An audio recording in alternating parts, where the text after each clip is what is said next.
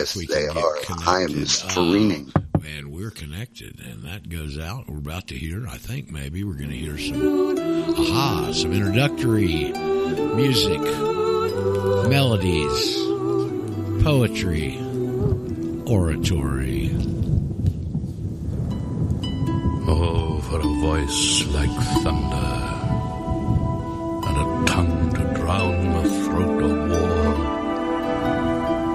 When the senses are shaken and the soul is driven to madness, who can stand? When the souls of the oppressed fight in the troubled air that rages, who can stand? When the whirlwind of fury comes from the throne of God and the frowns of his countenance drive the nations together, who can stand? When sin claps his broad wings over the battle and sails rejoicing in a flood of death, when souls are torn to everlasting fire and fiends of hell rejoice upon the slain, oh, who can stand? Caused this? Oh, who can answer at the throne of God? The kings and the nobles of the land have done it.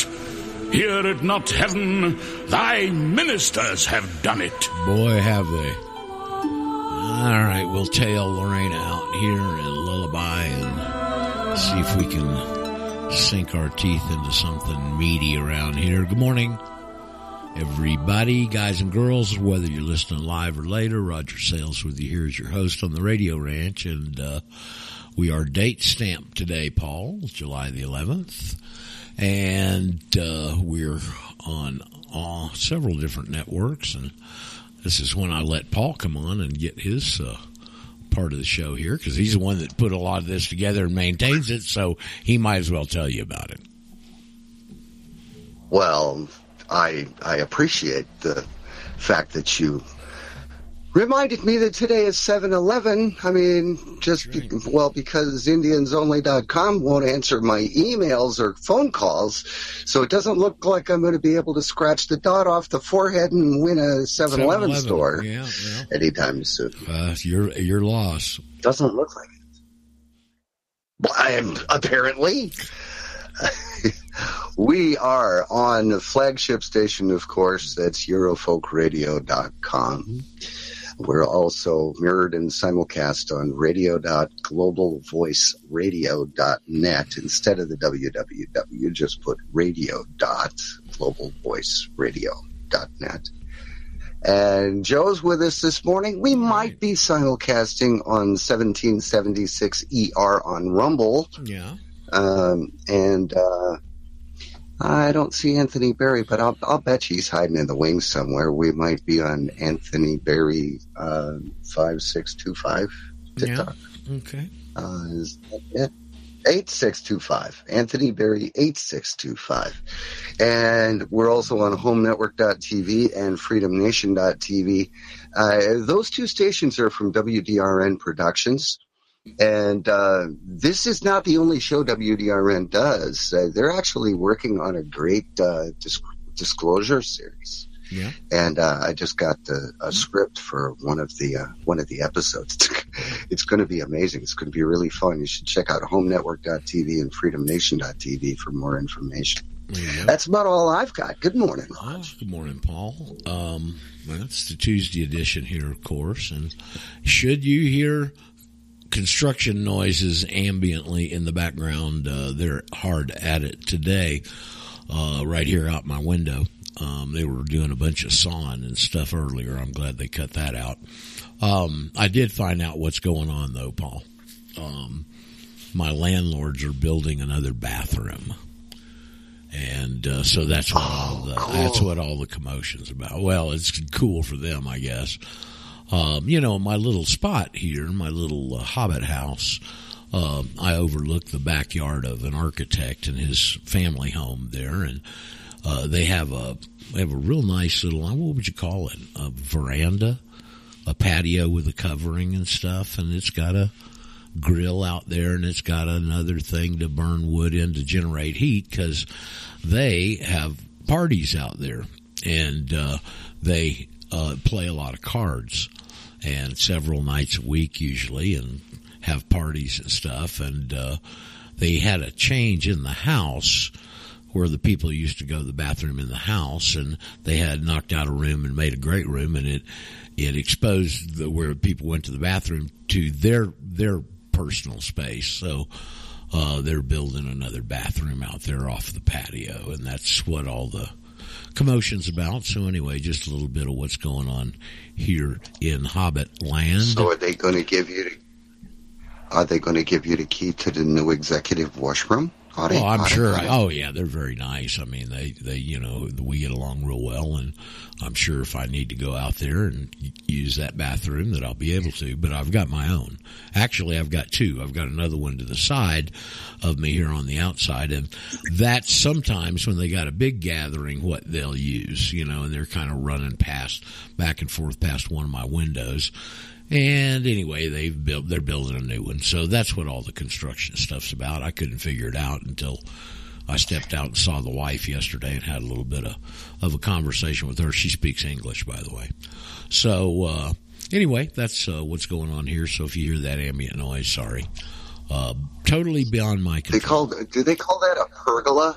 A pergola, like the, like an no, outside I, patio? No, I think a pergola. I don't think it's a gondola. I think gondolas. That, I think a pergola is that animal that they wanted to say COVID came from or something. At the U- no, a pergola right? is mm. it is over top of like a patio. It's like looks like a ice cube tray. Okay, you know? Well, it's a, they've got some skylights and stuff in it. I guess you could call it a pergola. I never heard that before, but yeah, kind of. It's a nice spot. And they a told gondola me. is a boat. But you uh, might be thinking of a gazebo. A gondola is also a gazebo. Uh, gazebo. There we go. Well, no, gazebos. Yeah. Are kinda, no, they're kind of gazebos are kind of small. They're like octagon things, and and uh, yeah. Usually. Anyway, it's a pat. Listen, it's a patio with a covering. Okay, so uh, not to get too intense here. That's what's going on. So they told me I could use it if I wanted to have a bunch of the gringos over. We could do something like that, but I, I'm not. I don't, I don't see that too much in my future. Anyway, that's what's going on. If you get some noise, that's what it's all about. And so uh, right before we went on the air, though, I was having a nice conversation with Nastasha, and I wanted her to bring that to the air for several reasons here, Nastasha. First of all, you're going back through United Slaves of America, okay, and You, you're re- rereading it and following footnotes and stuff. And I'm anxious, really, as you or someone else gets through that book, to uh, give us a little bit of a book report. Because, man, I, I, I read it thirty years ago, you know, when it came out, as I've mentioned. Um, and uh, although it no doubt will tie in a bunch to the tax issue because that was their focus, uh, there's still got to be a lot of this good information on the stuff we cover, the historical part and some of the legal uh, historical reference and stuff, and that's what you were talking about, and I wanted you to bring it to the air so everybody, even though you're incomplete on your studies of it, uh, what uh, what you feel and what you found and how you're going about it, I think is very interesting. Um, good morning, Roger, again. So currently um, I'm back in the section, has Lex Regis replaced the common law in America? And so I'm going through that with a fine-tooth comb. Lex Regis? Um, Lex Regis, you called it? That's Lex- what. That's the title of the chapter. Okay. And, and it's a question. Has mm-hmm. Lex Regis replaced the common law in America? And um, I guess we can course, – I'm going to stop you. I guess we could substitute Lex Rex for Lex Regis, right? Um, Lex, probably yes, because okay. Lex Regis law is law of the king. All right, and Regis yeah. is the king and the royalty, right? Yeah. Okay. Yeah. For the audience, Lex Rex, and I can go back and this is what John told us. He said everything he told us is so right on all these years later. The war we fight today is the war that's been fought since the beginning of time, and that war, that battle, is Lex Rex versus the common law. And that's the battle we're in.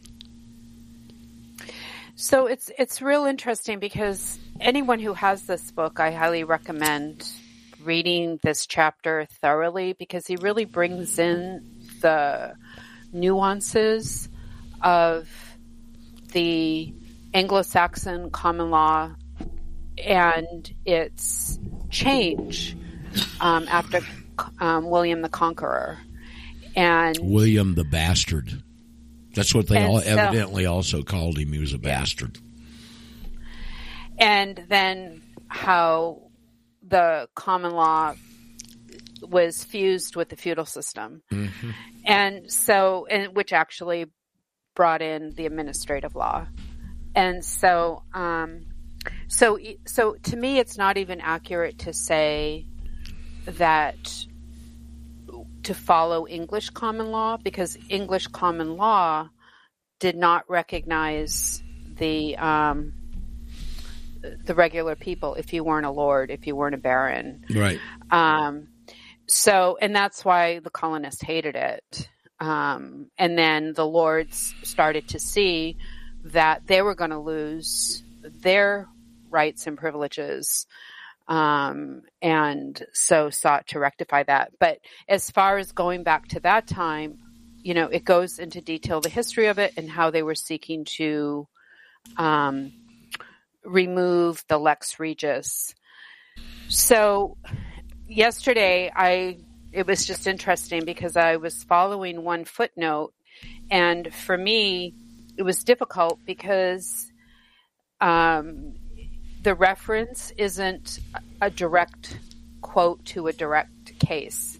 So it's it's directed to this main case be, dis, opinion, a decision being made in reference to another case. So just the way that it was written, it was difficult for me to find. Even the librarian had a little bit of a challenge. Right. Now, this is in the case you're chasing down was, what did you say, eighteen forty-four? Um, it ended up following back to eighteen forty-four. So in Barry, I think, is eighteen forty, yeah, eighteen forty-seven. And so the original decision was made in a circuit court in New York. Okay. And so it went to the Supreme Court decision. So for anyone who has the book, the page number is nineteen and it's footnote number twenty. So I just found it really interesting because it took me three hours to really track track it down and to grasp the the reference that John was using. And I ended up with four Supreme Court decision um, books in front of me to be able to track it down and to kind of wrap my head around it. Now, I, w- I wanted to add something here just for clarification for the audience. Now, we're talking in the eighteen hundreds. There was no civil war and civil law yet. We're dealing strictly on common law. Okay.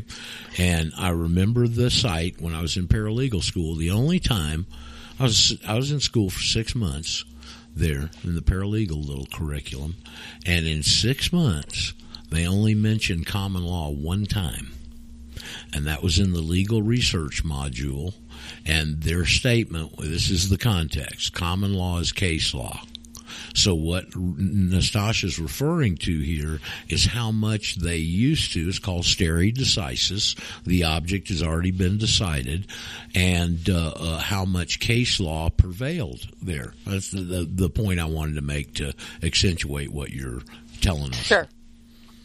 And and again, I'm I'm just wrapping my arms around it, like I said. So like now I know I can follow it from point A to point D, where before I was starting in the middle of it. Mm-hmm. Um, so the quote is, it's the beginning of um, a quote. So it's, the government of the United States has no inherent common law prerogatives. It possesses only such as are conferred upon it by the Constitution, and therefore has no power to interfere in the personal and social relations of citizens by virtue of authority deducible from the general nature of sovereignty. Um, so it's it's a husband and wife case, um, who the husband and wife are separating, and so they have a child, and so they're fighting over child custody. The the the mother of the child is a U S citizen or a United States of America citizen. Um, it's and the um, the father is not.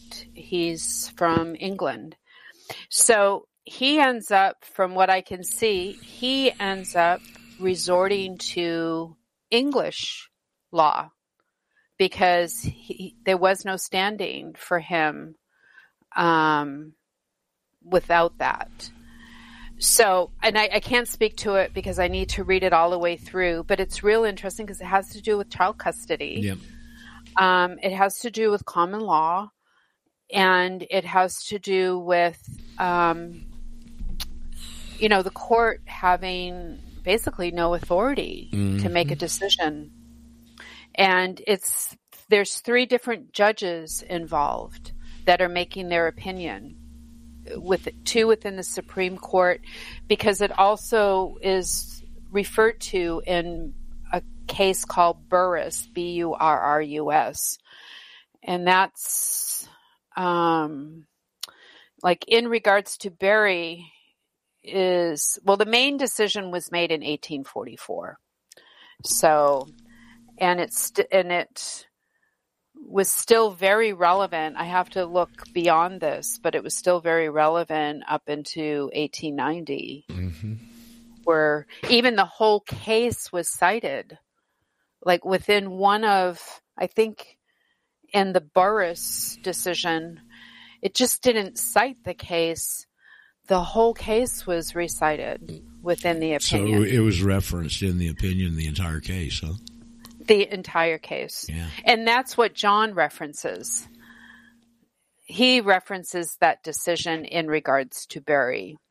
So anyway, I'm still getting my head wrapped around it. And now that I have the four different references, I can read them all the way through. And, and I find it to be really interesting. Still waters run deep, don't they?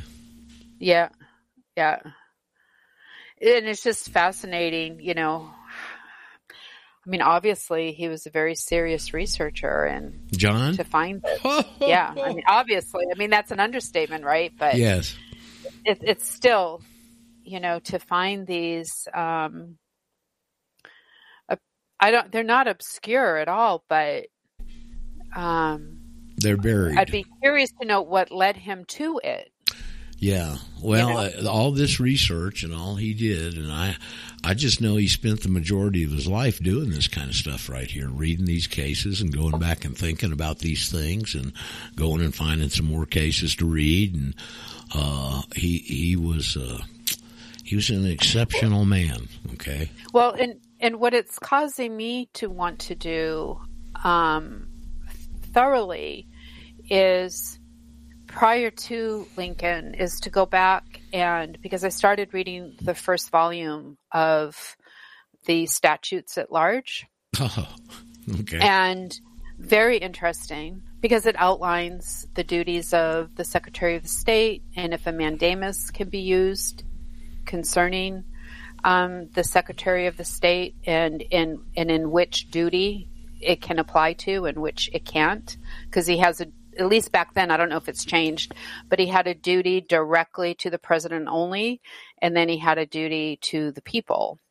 And so, um, yeah, I'm sure that makes, I'm sure that changed in nineteen thirty-three. Go on. Yeah. Yeah. So that would be interesting to see how that changed. And then also, and then also to go through, you know, some of these, um, original, um, decisions back during that time and see how back they then. Thought. Right. Right. But there's still that difference. Common law, like, like you can't just say common law, um, refers to like Anglo-Saxon law is not the same as no, English not. Common law. There's no feudal system involved. Right. There's and no so, real management, administrative stuff. They had a king, you know, and he was always looking for money to go fight wars or something. But they didn't have that administrative state applicability, I don't think. Well, it changed into an administrative state. Mm-hmm. Um, he has, um, he, he started bringing in, um, and this was back in England, this was what was so an affront to the people, was that they started bringing in rules that there was no harm done to anybody. Right. Like license and, and stuff, like they did after thirty-three. Yeah. And so, um, but again, I'm still in the midst of it. Well, we're all, to, you know, and, listen. And I'm pulling, and I'm pulling up, and I'm pulling up, you know, the old books that are being referenced as well, and also finding older books as well to make to make the distinction very clear for well, myself. Well, you've got an advantage Sean didn't have, which is the internet, and most of this stuff's available. A lot of that stuff wasn't available to them back then readily, if right. at all. Okay. So that gives us an advantage here. Um, but the law, the law library that he had used, or libraries, must have been very, very good. Univer- University of De- University of Denver, because they have, you know, these old texts that he references, right? Yeah, they, uh, I, I don't. I'm pretty sure University of Denver is probably a federal depository. For the audience, it may be new on this. Uh, that means that all of this old stuff is there. There's only a few law libraries in the state that are called federal depositories. Luckily for Nastasha, she lives right down the street from one of them and can pop down there with two skips, okay? So uh, most of you don't have that. And it's the second largest in yes. the whole of the United States, right? other so, than the Library of Congress. Right, so yeah. it's got just about everything in it that you could ever want to find, I would think. And uh, I really applaud you doing all that, Nastasha. I understand. I, I kind of got bit the same way, you know, and uh, and it was it's been a fascinating Fascinating part of my life. And for those of you who are new and don't have much familiarity with the law, um, my personal experience, and I'm sure several of you will also echo this, is yeah, it's new stuff. You've never had to learn it before. It can get intricate. It can be confusing and all that. But I, if you can get your arms around the basics of it, it it's going to improve your life. Because you're going to run into situations day to day where that logic and that knowledge can be applied in whatever the situation you're in is, okay? That's what I found, okay? You may find something different, but point is it's not time you spend that doesn't uh, bring you back some benefit. Right. Roger. Yes, Samuel. Hi. Hey, this is all very interesting. I, I'd like to comment a little bit on the common law because uh, when I did some research on Blackstone, who he was and what was going on at his time, they called his commentaries for a reason, um, yes. in my opinion, because yeah. he was basically looking at the history of the common law in the country under the Roman Catholic, the Protestant, right. um, the pagan. I mean, he really was showing hundreds and hundreds of years of history right. on how people were dealing with their problems and how to resolve them.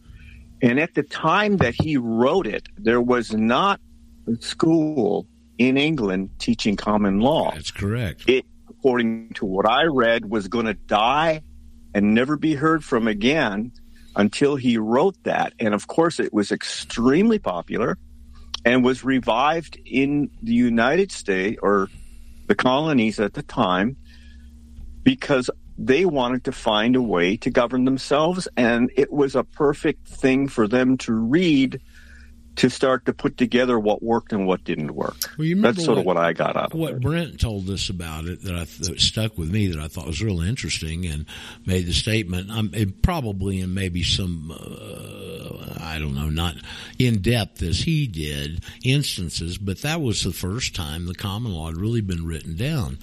And what he did was he was hired by someone to go into Oxford and teach the administrative law. Do you remember Brent telling us this, Samuel? He was hired yep, by one sure of, a guy, uh, a, a bad guy, to go into Oxford and teach the administrative law, and he thought the best way to teach the administrative law was to contrast it with the common law, and went in and did lectures on the common law to achieve that, and that's what ended up being Blackstone's Commentaries. And I just wanted to state there are books prior to Blackstone yes. on the common law. But not as complete as his. So, okay. Yeah. So, uh, but that's interesting how somebody was trying to achieve something else and he came in there and short-sheeted them and still allowed us to have this. Because they're, they've been, listen, they hate the common law. They've been trying to phase it out and separate us from it. Well, hell, probably since uh, the fields of Runnymede in twenty fifteen, quite honestly. Well, it's it, it speaks to itself. It's for the common man. It always was. And not for the elite. The, the, the elite, in my opinion, the royal bloods, the more I'm reading on them, and they, they're all, all in secret societies. Sure. And their whole thing is a, a new world order. And it is to control everybody on this planet. Yep. And to give them too much appreciation in this whole thing, I abhor, and I one always looked to the common man and what he thought in in being fair with his neighbor. Well, I mean, all the way since the thing was passed down from father to son, before uh, called the uh, tradition of the elders, we've been cattle, and they've had this ornate birthright to enslave everybody. That goes back before the Talmud was ever written down, folks. This is pre-crucifixion stuff here. Well, it goes back to Babylon. Yeah, sure. Really. Oh, you, you dug me up. Well, I chummed him right up, didn't we? I thought that might happen. Well, Nastasha... Nastasha did such a good job. She's a good chummer. She's a good chummer, isn't she? Yeah, she is. She is chummer uh, without parallel, really. Uh, what is so, a chummer? What is a chummer? You know what chumming is? That's somebody. Uh, let, let's no. No, obviously, you hadn't done a lot of fishing. You oh. get out in the boat and you start throwing out. I used to fish. I used, okay. I, I used to know how to also. Um, Clean a fish. Okay. Well, what you do is. I grew up fishing. Well, so. If you're out there in the salt water and you're trying to get some of those bottom fish from the bottom up to the top where you can catch them easier, you just start throwing out a bunch of old minnows and bait, and there's all kind of chumming specialty things, but it puts oh, okay. all that food in the water above them, and they end up coming up to the boat. Okay. Okay. So oh, that's what chumming is, yeah. and that's what we do with Daryl quite so often. That that's what's. She perfectly did that. She uh, she threw some bait in the water, and she brought me up. I'm a bottom feeder, and she brought me up. Yeah, that's exactly right. Yeah. Are you a lobster yeah, or a crab? Uh, that would, Maybe a crab. I'm just a just dirty remember, old, just a dirty old catfish. Lob, remember dirty this, Nastasha. This is good. This is very valuable. Cra- crabs walk sideways, and lobsters walk straight. Okay, go ahead, Daryl. Well, uh, well, okay. So, I'm, uh, I'm just, uh, I'm just waiting with bated breath. I, I know that I had to throw that in. I'm waiting with bated breath. No pun to, intended. When she's gonna? It was. It was definitely intended. definitely intended.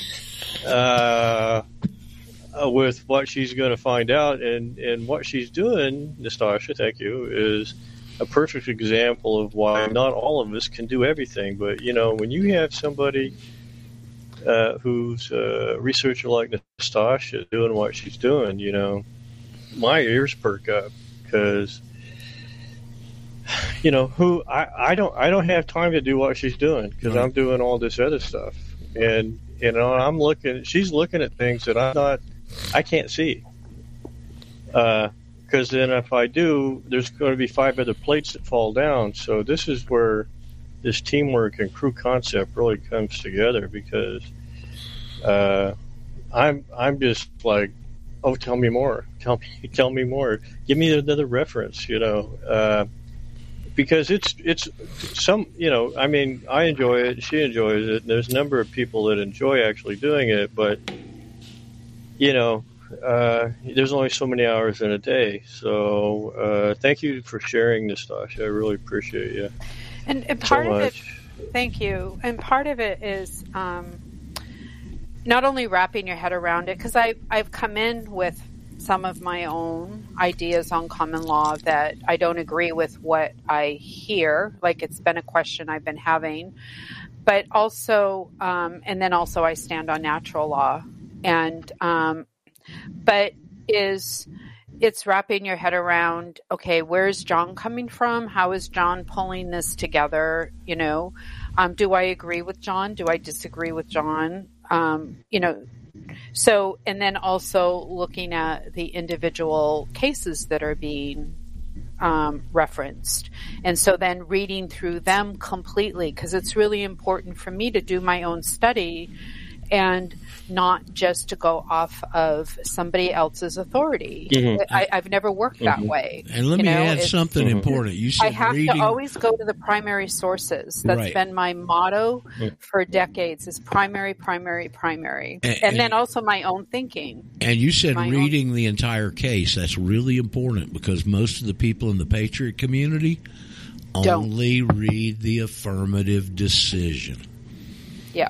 And there's nuggets in those. Oh, are you when you kidding read me? The whole opinion, there's like amazing nuggets that. Look at the um, Wong Kim Ark thing. They come right yeah. out and tell you it's feudalism. That was case was the case that all of the Obama birthers used. That was their primary case. It's the most important Supreme Court decision on these topics that we discuss in the whole history of our country, is U S versus Wong Kim Ark. Right there in the dissent, they tell you it's the feudal system. Nobody ever reads the dissent. I shouldn't say nobody, most yeah. people. And the well, other thing, I, for... I I just want to just state this. I also have an additional skin in the game, because I started using in twenty twenty-one common law as understood um, at that time against my former employer and individuals that I'm holding accountable. So it's even more, you know, so the question has been there for a long time, and just some things didn't sink for me. Um, so it's it's clearing the waters. So anyway, I yield. Nastasha, while I'm thinking about it, this is a little off topic, but I want to tell her because she's got roots. There's a huge Guillain-Barré outbreak in Peru. I heard it mentioned several times yesterday. You might want to look oh, into that. Uh, Lima and the other big city, I don't remember what it is. Anyway, go on with the conversation. I just wanted to make sure you knew about that. You'll probably hey, Roger, follow thank up you. on it. Yeah, Thank Abram. you. I will. Can I, can I hop in on this? Sure. Guillain-Barré. So Guillain-Barré, it's not contagious, right? You get it from the from vaccines, from, from injections, it, right? They got so it they're locking the down the country. Yeah, exactly. For a non-communicable disease, right? So they'll deny that, uh, you know, it's a jab, but, uh, you know, this thing you can't give to anyone, they'll shut it down. So just uh, throw that in there. Thank you. Peru is well, the most vaccinated uh, in the world. The, the, uh, the Guillain-Barré and outbreak in Peru, well, that must be paralyzing, paralyzing people, yep. right? Well, it is. Uh, yeah. Great. Another pun. Yeah. Well, Peru, and which uh, Roger knows, I almost moved to Peru. Peru is a huge part of my life at one point in time. And so, and it was especially during a time when um, globalism was trying to infuse itself within the indigenous community. And I had um, very close friendships where I learned how the indigenous community was Um, seeking to hold on to their traditions. And they were actually Europeans and Americans and Canadians that were actually seeking to help them to do that as well, in addition to themselves. And so, um, so it, it has a very, Peru's very pertinent for me. Yeah. So it's um, well, that's why it's I wanted to take a huge part of my life. Yeah, I wanted so to remember to mention it so I didn't forget, you know, yeah. so when that came up. So anyway, with Daryl, we sidetracked you. It, Where were you going? Oh, it's good. I, I just want to go back and knit a pick with you. Something you said earlier, Roger, yeah. uh, about, uh, well, not, not, not in a, not in a, uh, condescending or mean or aggressive or defamatory way. Uh, it, it leaves people with, uh, maybe not a, uh, cause there's so many things to unwind here. So you, you said that, or made the passing comment that prior to the Civil War or post Civil War, there hadn't been civil civil law. Well, in fact, there had been, but it was the civil law was the common law.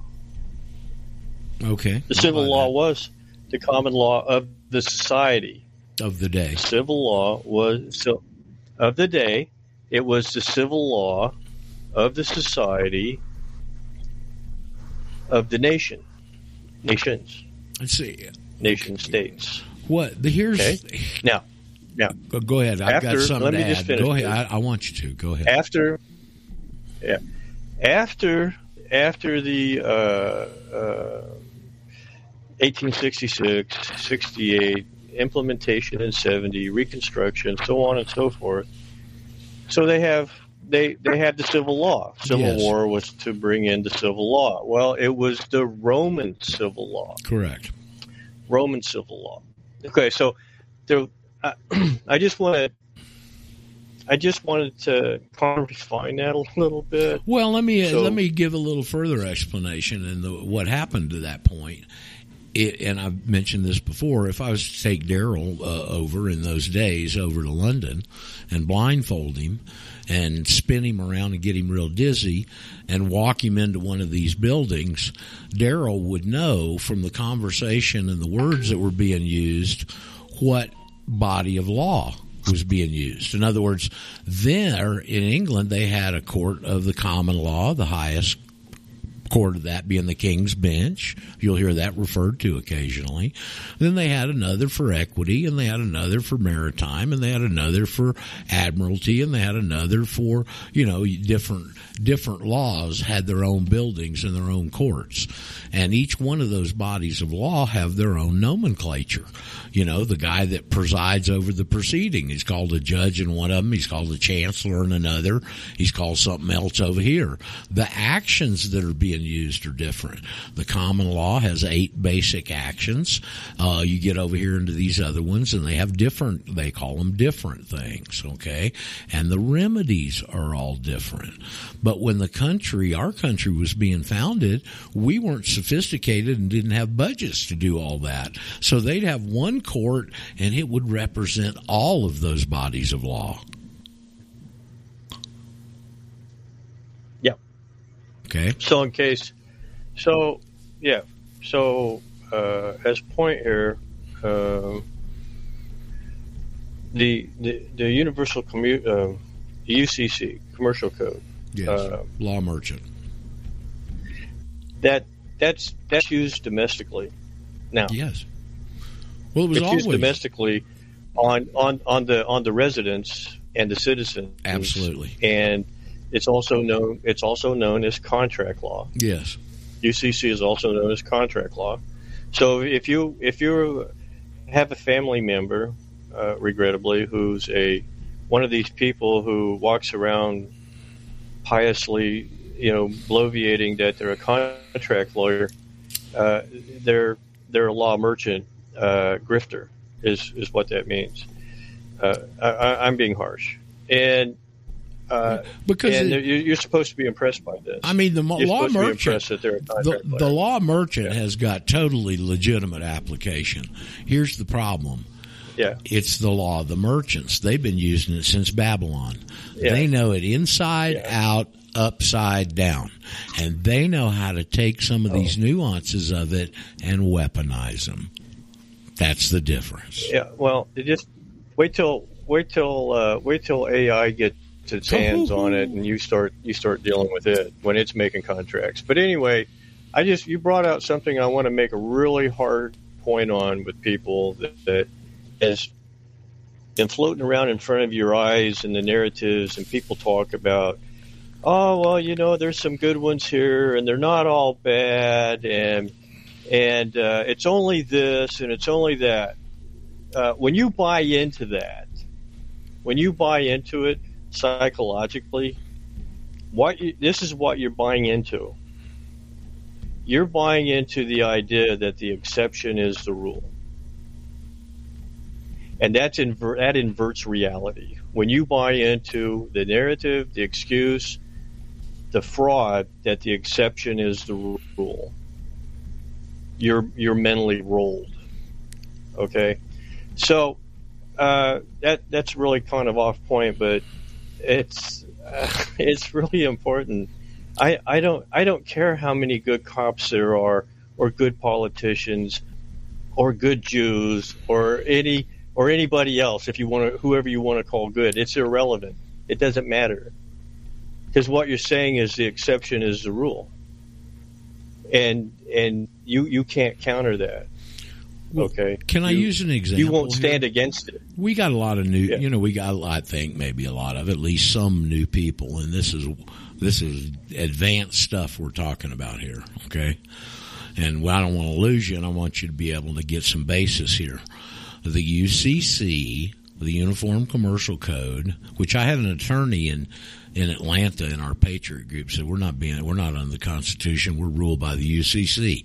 That's what he told me. Okay, back in the nineties, the U C C for thousands of years was called the Law Merchant. It's still referred to as the Law Merchant or the Law of Merchants, and its origin was the Babylonian Merchant Code, which I encourage all of y'all to go get that uh, book on sovereign to serf dot com. It's right over there on the right. You can probably search it up too. It's called Historical Jurisprudence, and the first ninety pages of Historical Jurisprudence, the whole history of jurisprudence, the first ninety pages are on the Babylonian Merchant Code. Okay. Now let's take one specific example of what you were talking about, Daryl, that's topical and everybody understands: self-help remedies. Now you may not understand that title, but if I said levy, lien, garnishment, and seizure, you'd understand it pretty well. And those are called self-help remedies. That comes from the Babylonian Merchant Code.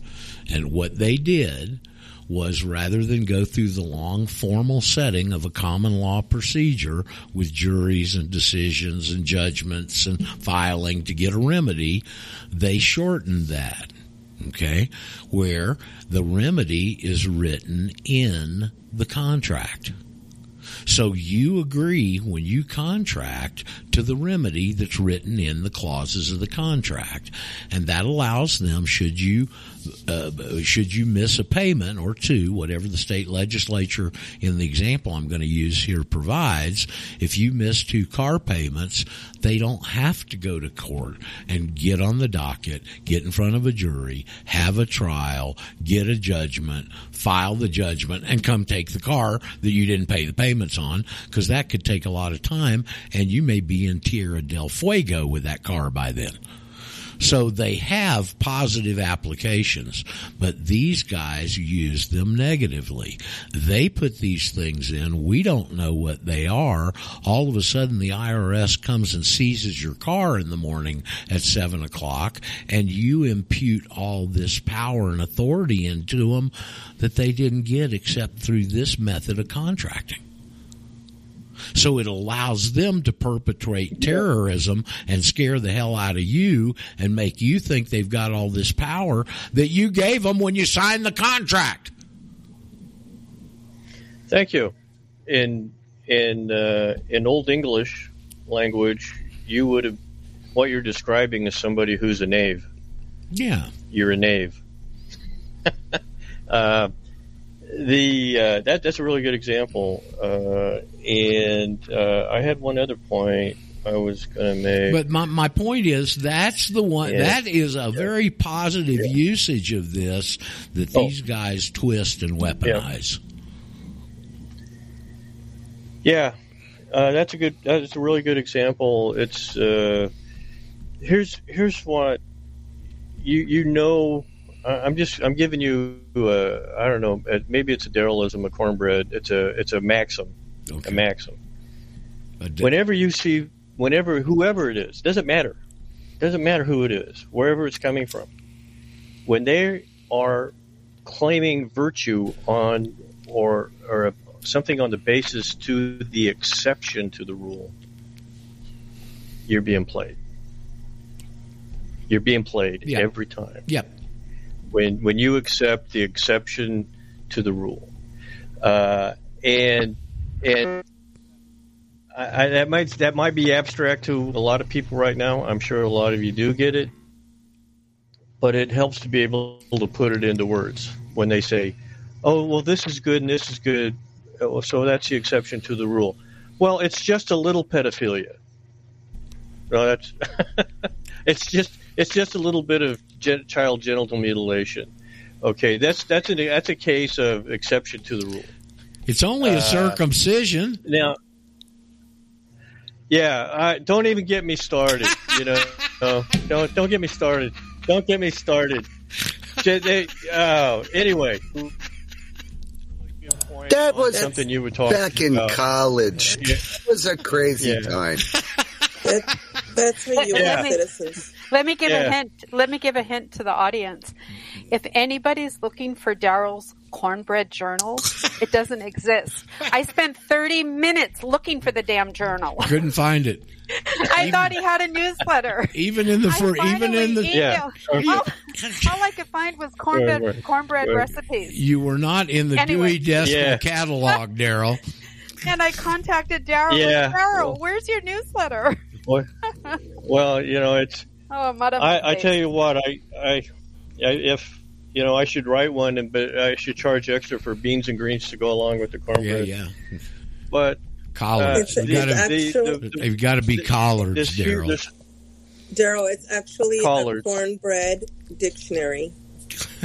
That's what it is. Cornbread dictionary, corn cornbread dictionary.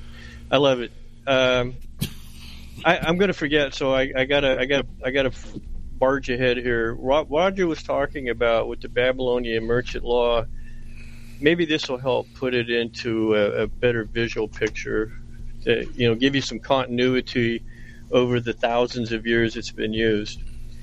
This, the entire Silk Road from England to China, the entire operation over its entire existence, going into Rome and everywhere else, was based on the merchant law. The merchant law.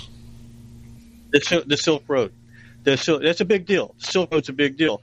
And so when you have when you have uh, the seafaring powers now the now on uh, when you had the uh, the the city of Tyre and the Canaanites and Carthage and the Phoenicians or whatever you want to call these these these people.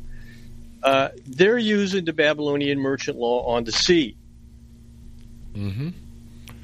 Okay. At the same time, the Silk Road is going on. Right. It it it encompasses the entire known world and commerce for thousands of years. And and they uh, and they use they do use it for trade and for which are legitimate, and then they also use it for nefarious purposes. Now, uh, domestically, let me. So, what is this? What's this got to do with me? Uh, well, well, uh, domestically, in the in the, the corporate states of the United States, and domestically here for residents, aliens, and whoever else wants to contract, they call it the U C C. Okay. Now. Uh, these are individuals contracting. These are individual contracts that are established. So, so what do you do at ports of entry and on the high seas when you're in dealing with international commerce? If you're at ports of entry on the East Coast, Florida, Gulf of Mexico, West Coast, or you know wherever you're at, wherever else you're at in the world, could be anywhere else in the world. What kind? What kind of international commercial codes are used there? Maritime. On on. Oh, thank you. But okay, so that's the That's the maritime or admiralty slash maritime version of the law merchant on an inter- on an international basis, not domestic, international, on the sea. And so, uh, you know, I... It's important. I remember John it, telling us along this line, just for separation and clarification, they used to have different courts for admiralty and maritime, and at some point, and I don't know when, the English combined them. That's why it's referred to like that today. Yeah. Yeah, I... I thought that all happened on Gilligan's Island, but yeah. you know, of course the minnow, I, the I minnow, wasted, I wasted my time. The little minnow there. Yeah, I, I, I, um, the uh, there's one other thing that um, Nastasha was talking about that I wanted to bring into play here, because I, I, like I said, I appreciate what she's doing because I don't have to duplicate it as to the extent that. She, She is if she's doing it, and but what it does is it plays into what I've been digging into for several years now that goes before that. And uh, so when you're talking about English common law and you're talking about Anglo-Saxons, you're talking about Britain. And what was the common man's condition in that in the previous five hundred years?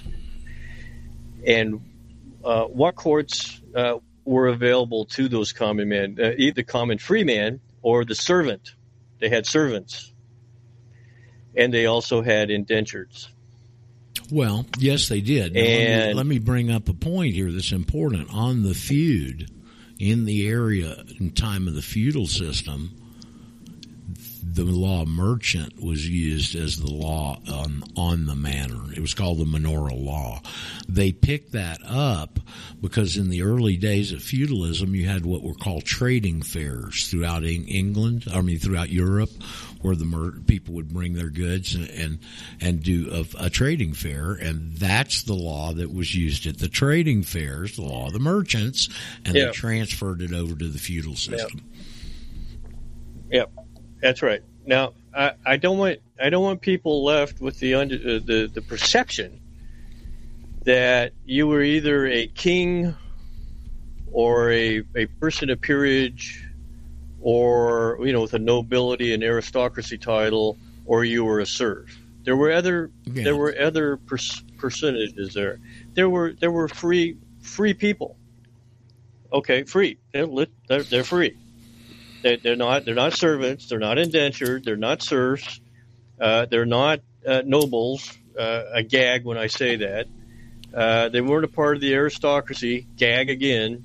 Uh, and and so there.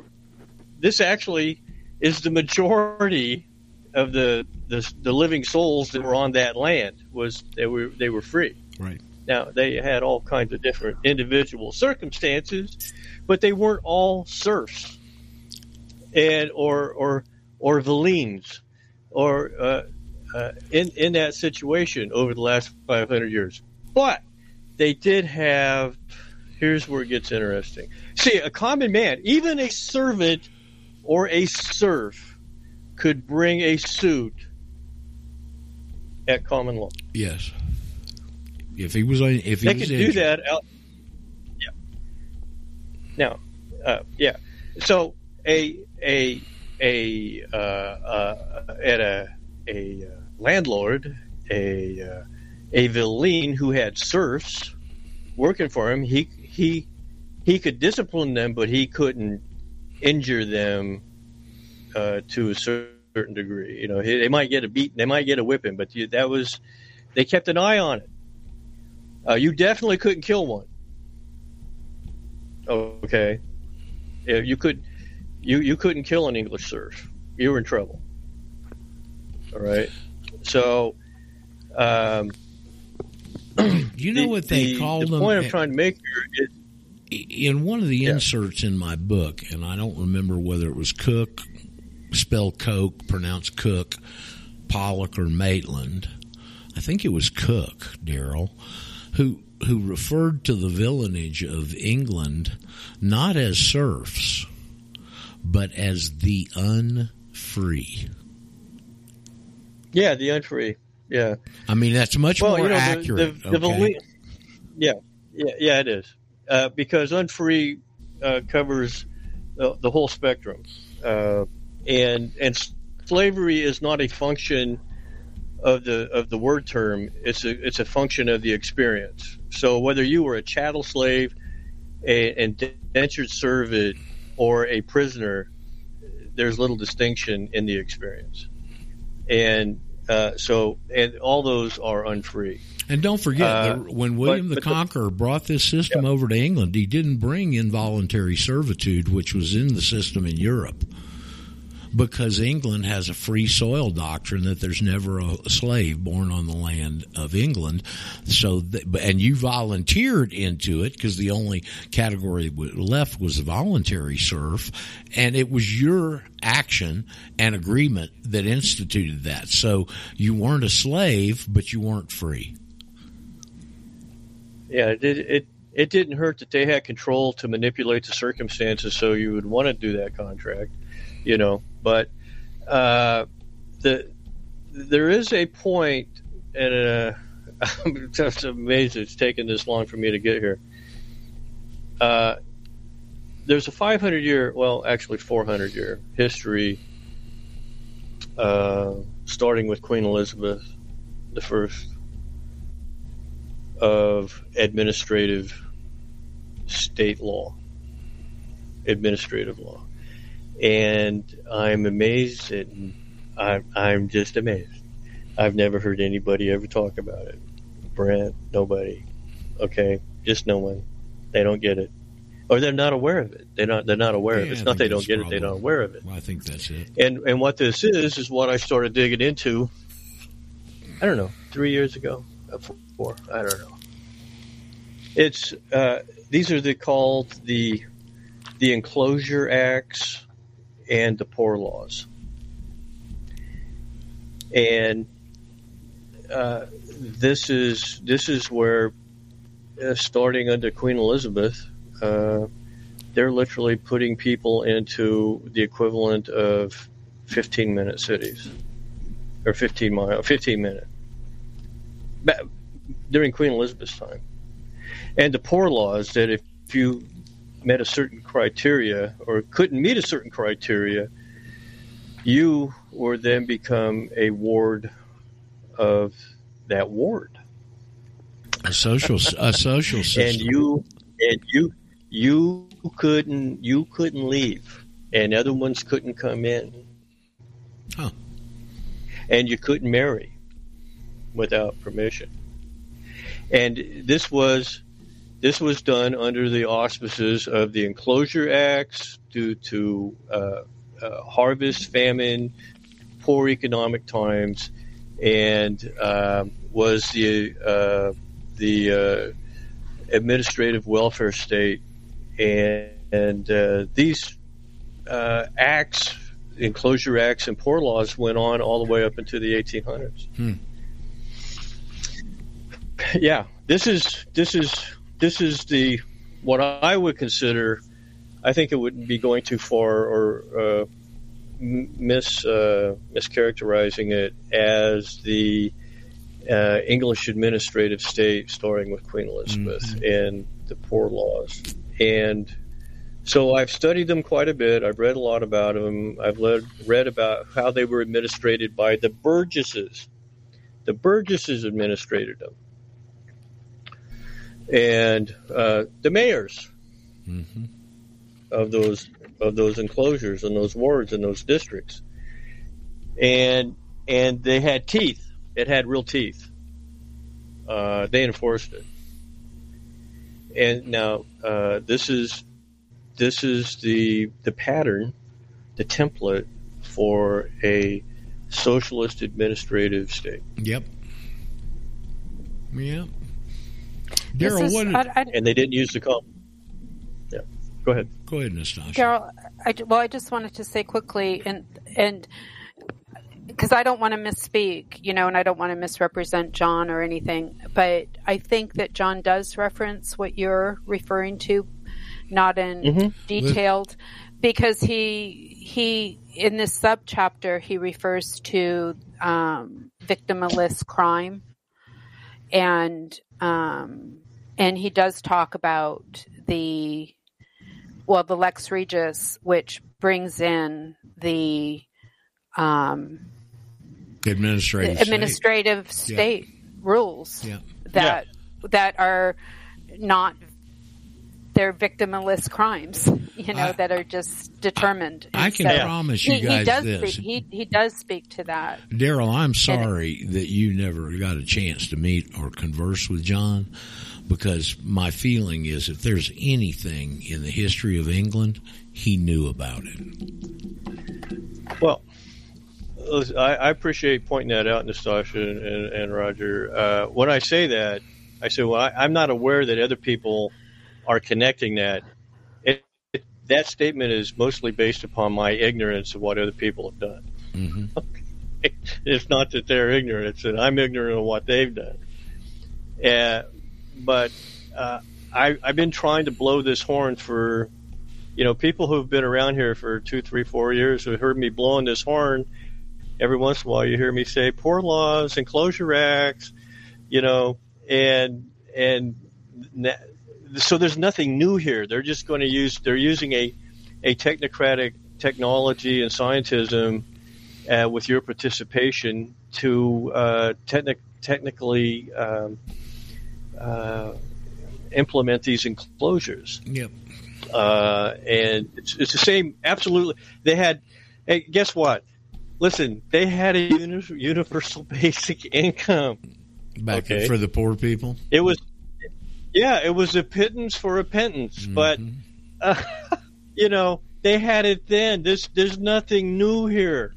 The technology's different, hey, Daryl. But there's nothing. Uh, yeah, go ahead. Yeah, Abram. Before you pipe in, I got to add something. There's nothing new under the sure. sun. Go ahead, yeah. Abram. So what what did what was the solution that defeated the? Uh, the poor laws or, or, or these circumstances? What did the people do back in this time to free themselves from this? You know, because, you know, history repeats and they're not creative. Yeah. They use the same tactics um, over and over. So how did how was it defeated before? Listen, if you were here, I'd be buying you a cup of coffee. That's just a, the most obvious, brilliant question to ask, and thank you. They didn't. That's the answer. They never did. Uh, that's why. That's why communism, socialism, emerged from um, uh, nineteenth and uh, eighteenth century uh, Britain.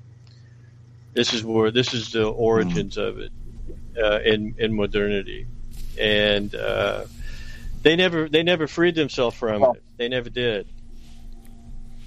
Uh, I mean, now, now economically, that, economic, e- economically. Uh, The Industrial Revolution kind of lifted uh, them out the of early it, eighteen hundreds, eighteen twenty, eighteen twenty-five. Mm-hmm. Uh, of course, that was there was a lot of there was a lot of you know drama there with the Luddites and uh, and the Corn Act and and people saying no, no, we don't want to do this.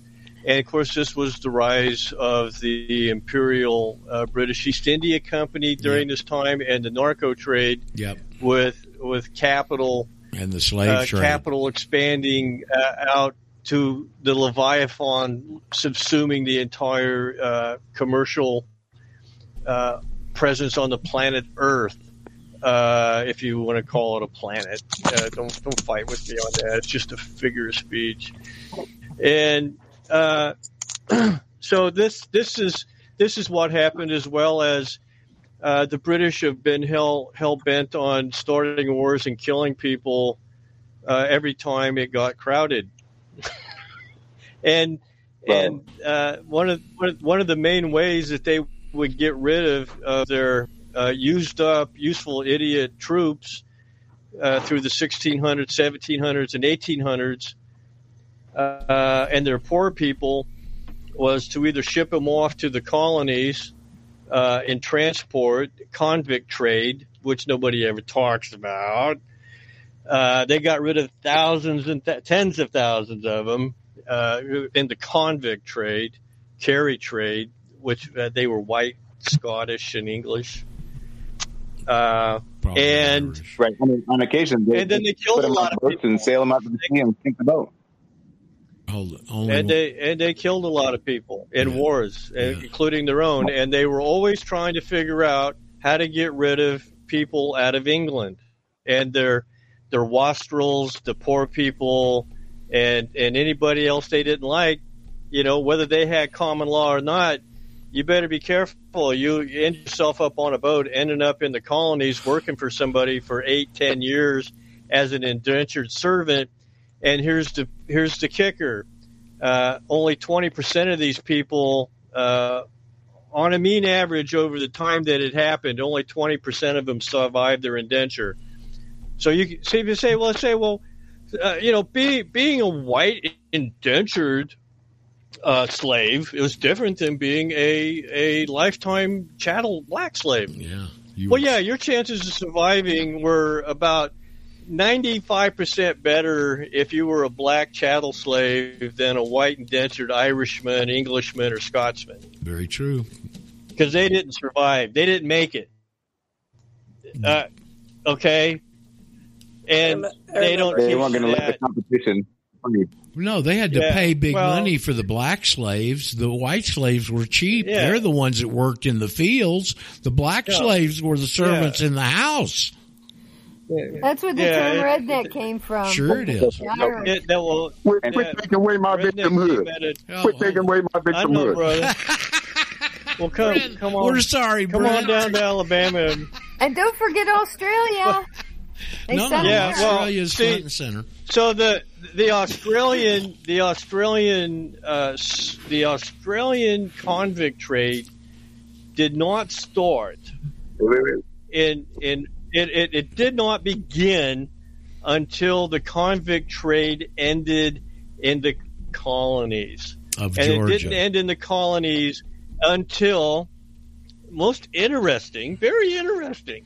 It ends in seventeen eighty-seven eighty-nine at the time of the Constitutional Convention, uh, and and at that uh, I think it's like seventeen eighty-nine, and from that point forward, uh, and and not because of the Constitution, by the way, but at that point forward, uh, convicts convict ships were not allowed.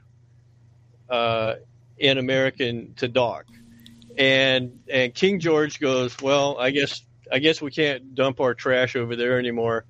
And at that point forward, not before, but that point forward is when the convict trade went to Australia, and that's why they called it a penal colony, when in fact the colonies in uh, had been a convict colony prior to that for uh, um, a better part of two hundred years. I believe nobody Georgia, wants to talk about that. Even Georgia yeah. was the state yeah. where they ran a whole bunch of those convicts into. Yeah, well, uh, you know, uh, press gangs didn't start. And as I understand it, yeah, the, the, it was sold to King George because uh, they said, yeah, well, you know, there's no state named after you, gotcha. And so you know, Georgia was made. Yeah. So I, I mean, it's just it's just kind of amazing, uh, and and I you know the, the the the hard part about it is is that it it sounds like I'm uh, being anti-American. Well, I'm not. I'm just I I'm after the idea that we have to know the truth so we can make the mythology a reality. I don't want to live in a mythology. I want to live with what is being. What it really is. Thank you, Bill Clinton. I really want it to be what it is. That's how naive and gullible and idealist I am, and I don't want to hear the, the B S about the, the made-up two hundred twenty-five years of the B S history about the Founding Fathers. It's all uh, – it, it, there's a lot of garbage in there that keeps people thinking that they're this, some wonderful thing, okay? And, in fact, they were just men. They were. They were just men. And when you actually read the documents in their own words, not the ones that David Barton sell you, not the ones that Chris Ann Hall sell you, not the ones that the politicians sell you, not the one that the Marxist educators sell you. You find out that these were just men. Okay, with good and bad and whatever. But we, you have to get over this. You have to get over this, this, this, these fantasies and mythologies if you want reality. And this is why, this is why people uh, get stuck. They, they they get stuck with uh, going back and supporting government. Well, if we can just get this guy in, or if this just happens, and they never, they never, uh, it never moves in a direction that they would uh, want it to. Um, so. I, I'm not against America. I'm not against America. I'm, I'm, I, I feel, I'm, I'm all for it. Okay. I, I just want to get to the truth. I, I, I probably most aligned with guys like Samuel Bryan and Patrick Henry, yeah, who were the leading causes of the anti-federalists that you were never educated on, never told about. And nobody ever will be if government, school system, and media have, and historians have anything to do with it. You won't know anything about them. And these people called it in their original writings, in their anti-federalist papers. They called it to a T what would happen to the nth degree, and it's happened. Yep. So you tell me who was right. Yep. Alexander Hamilton or Patrick Henry. Yep. Yeah, when you when okay. you actually – When you actually read the anti-federalist papers, because I, I, you know, reread them a few years ago, and it's, um, yeah, it's it's exactly what's taking place. It's an indictment of and, exactly what's happening. Yeah, yeah. Somebody and was there was in a way the feder- in a way the Federalists were correct as well. Um, it's just been coded in another way. Yeah, because they did achieve what they sought to achieve. So. Yeah. There was somebody trying to pipe in when Daryl was talking there. Was it Bob? That is me. Hey, I thought I recognized. It was a little more relevant about fifteen minutes ago, but it's kind of come back to it. I saw the perfect cartoon. I like cartoons. I got a fifth-grade education. How about that? They're very demo- – they, they, they gel things down to a very uh, salient level. So this mouse is approaching the mousetrap. The cheese is on the trip, and the caption says, socialism works because the mouse doesn't understand why the cheese is free.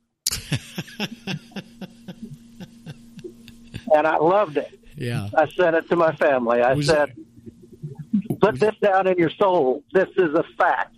Demons, dividers of benefits. It's free. Nothing's free, buddy. Nothing's free in this world. Most powerful word.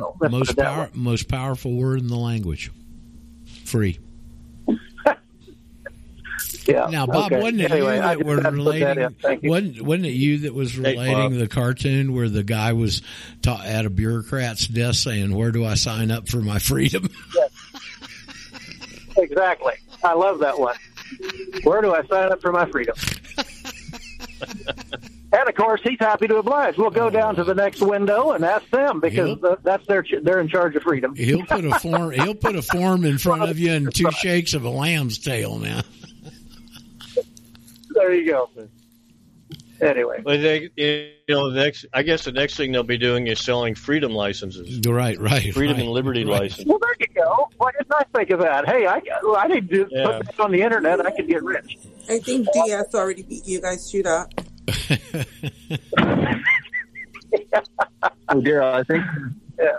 they already have that. That's your driver's license for locomotion, right? Well, so that's, that's right. the that's definition right. of, uh, of uh, liberty of locomotion. That is your license for freedom. Well, they got a they, they they got a they got a license for, for driving with liberty, and they, they have a licenses for libation. So I guess it all it all comes around. Yeah. I don't know. It's. Um, No, uh, Daryl, uh, gonna... when we talk about when you talk about strides in the common law and that they never really achieved any of them, that's sort of true uh, to the big extent until they started to mass print the Bible in English and it got spread. Then there was a big change.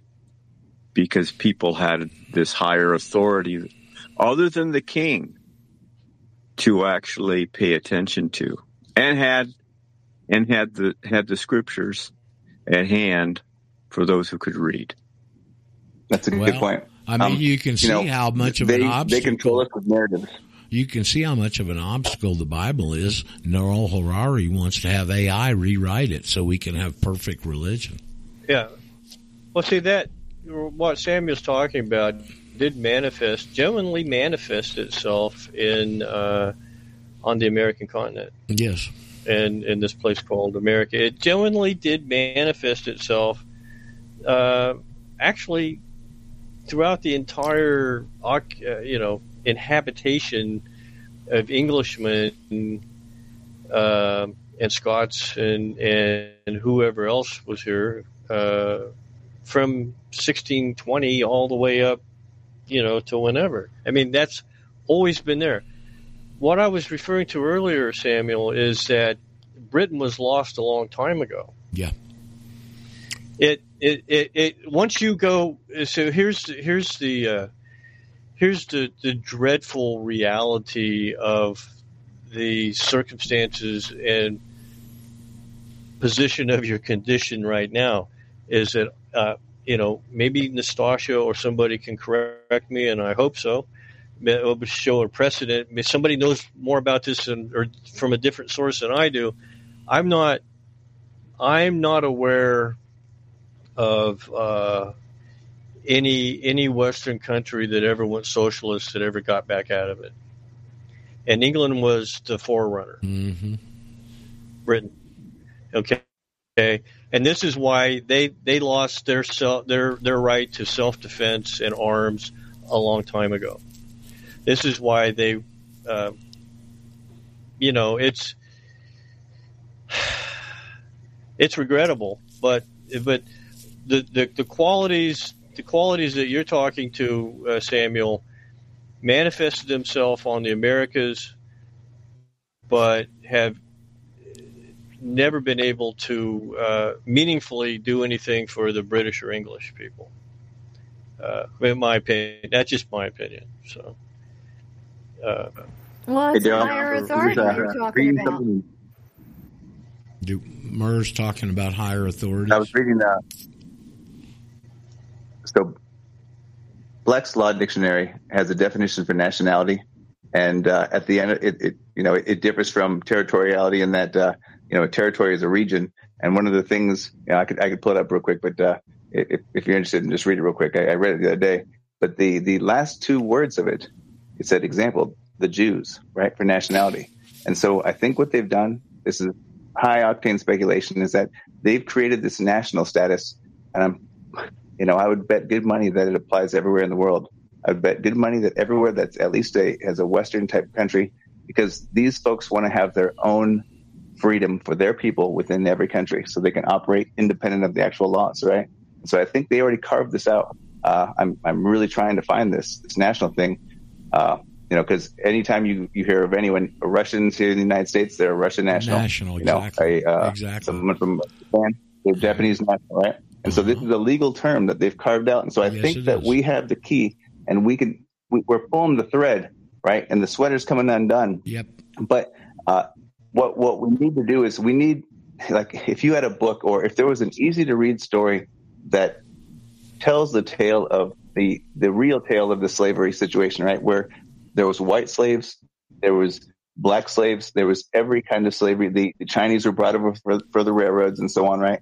Uh Right now, we're fighting a narrative war where they're dividing us and conquering us, right? And it's they're winning, right? So we need our narrative, which, I mean, we, the truth is also a narrative, right? People don't like to hear it, but the truth is true, and, and people will, will interpret it as a narrative. So, uh, you know, I guess my uh, the solution, I think, would be to free the other people in the other countries, right? Like the the uh, the poor man's laws, or whatever they're called, I'm sorry, uh, they were they were rolled back somehow, right? I think we can roll this back. Like, uh, I don't know. I, I'm still optimistic. Well, I think that's where John Smith's approach with the common law birth certificate, and he claims it works in every country, and it may. I just don't know. But I think I know what's operating there is the common law birth certificate is rebutting the presumption that they have a property right in you at birth the same way we do from birth, okay? But yeah. The unfortunate aspect of the other countries is they don't have a clear-cut delineated two two status system, okay? But now, again... Well, maybe they do. Well, maybe they do. Because, and, you know, these uh, folks have worked like internationally forever, right? So they're going to they're they're going to carve out, like, the, the, the people that rule you never have the same set of laws apply to them, right? Of course Like, not. We identified the British and the plight of the British with alleged British rulers, right? But any society, every society in history, the the the rulers never identify with the people they rule. Of course, they not. always, you know, they always have a story about they're a separate class, or they came from here, or here, or so on and so forth. Right? There's always a minority population ruling the majority. Well, so you know, uh, these the guys. British, that. The British conquered the English. Yeah, that's right. Um, uh, A- A- Abram, I would point out Gary, our good listener Gary, who we don't get to see too much anymore, unfortunately, because of his schedule, uh, sent me a, a, a JPEG of some English document, official, and at the bottom of the document, you know how many statuses they've got in England? Six. And one of them is an English national. There it is. And, yeah, they do attach hey, that term all over the place, national to foreigners. Hey, Alan, how are you doing, buddy? All right. Uh, y'all speaking on that, Canada also has a national status uh, and citizens. They have a dual status mm-hmm. in Canada, too. Mm-hmm. Uh, and there's court cases up there in Canada on that. Well, there's some attorneys up yep, there. I, fighting, I wonder. They're fighting in, uh, for the indigenous people that they've stolen all their resources. Well, well you bet that the indigenous people are nationals. Yeah. What do you I, bet? That's what I'd bet. Here, well, they call them. Here, here's. Uh, let me give you a. Let me give you a baseline here. All all Commonwealth. All Commonwealth countries have this um, are under under the same operating system. Mm-hmm. All countries in the E U in the E U are operating on this same operating system. And the and only one global that I can't uh, legal system. Yeah, it's UNESCO. Yeah, right? You know, they're pushing that new global legal legal system. Well, yeah, it's all based on U C C, Babylonian Code. What's the an acronym yeah, the, of that thing? The only one I I keep on to say UNESCO, yeah. and I know that's not it, but it's similar. Uh, um, well, UNESCO's got a lot to do with this, but uh, the only country, so-called country, I can't confirm that's uh, on, based on this system. Uh, and I'm not sure really what it is. It's it's it's neutral. It's it's Switzerland. I. They they seem to be uh, the exception to every rule. Yes. So it's a Rothschild. Uh, you, you might want to. You might want to. You might want to focus your attention on on uh, the exception to the rule. Okay. So um, yeah.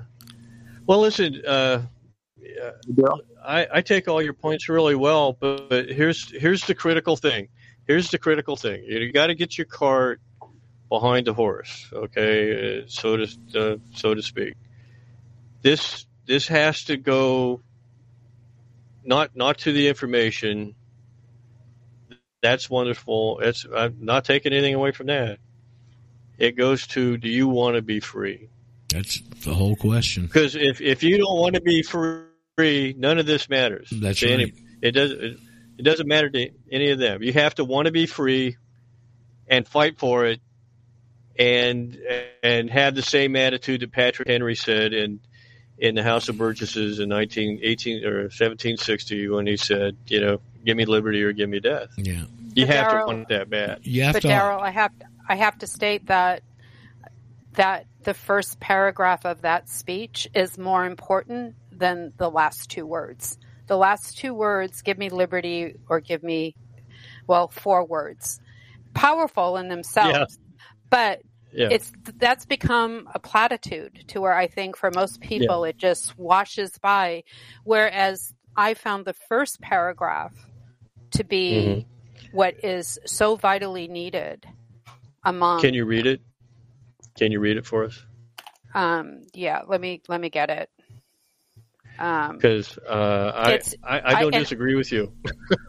Also, I've, I've, I was going to say you, it's not only after to be free. You got to want the truth. The truth. And what the I, truth is yeah. what will lead to your freedom. And what I take exception to is the the quote, "They are winning." Well, when it yeah, comes me too. to me.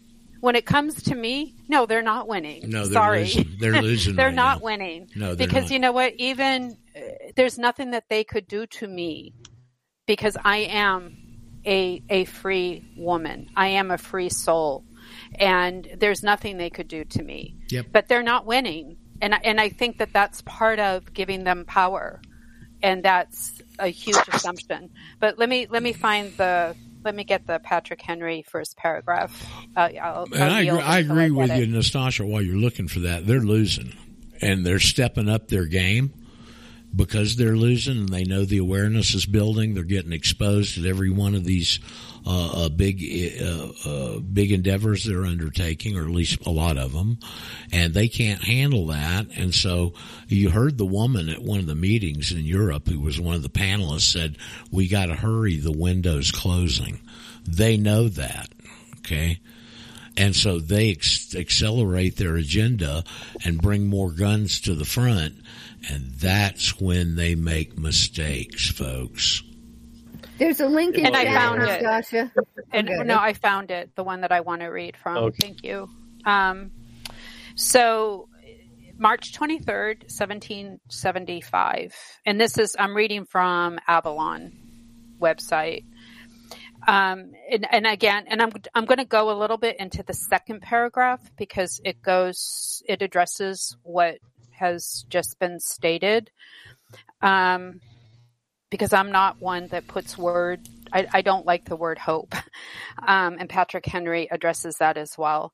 But all right. So the first paragraph, no man thinks more highly than I do of the patriotism as well as abilities of the very worthy gentlemen who have just addressed the House. But different men often see the same subject in different lights, and therefore I hope it will not be thought disrespectful to these gentlemen if, entertaining as I do, opinions of a character very opposite to theirs, I shall speak forth my sentiments freely and without reserve. This is no time for ceremony. The question before the House is one of awful moment to this country.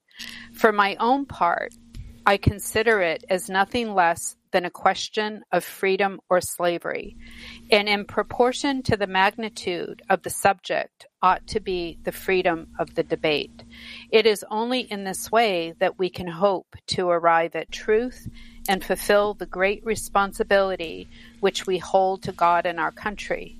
Should I keep back my opinions at such a time, through fear of giving offense, I should consider myself as guilty of treason towards my country, and of an act of disloyalty toward the majesty of heaven, which I revere above all earthly kings. And in the second paragraph, he states, Mister President, it is natural to man to indulge in the illusion, illusions of hope.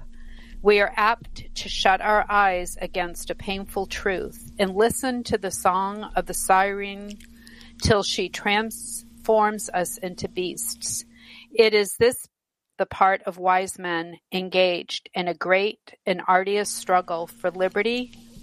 Are we disposed to be of the number of those who, having eyes, see not, and having ears, hear not, the things which so nearly concern their temporal salvation?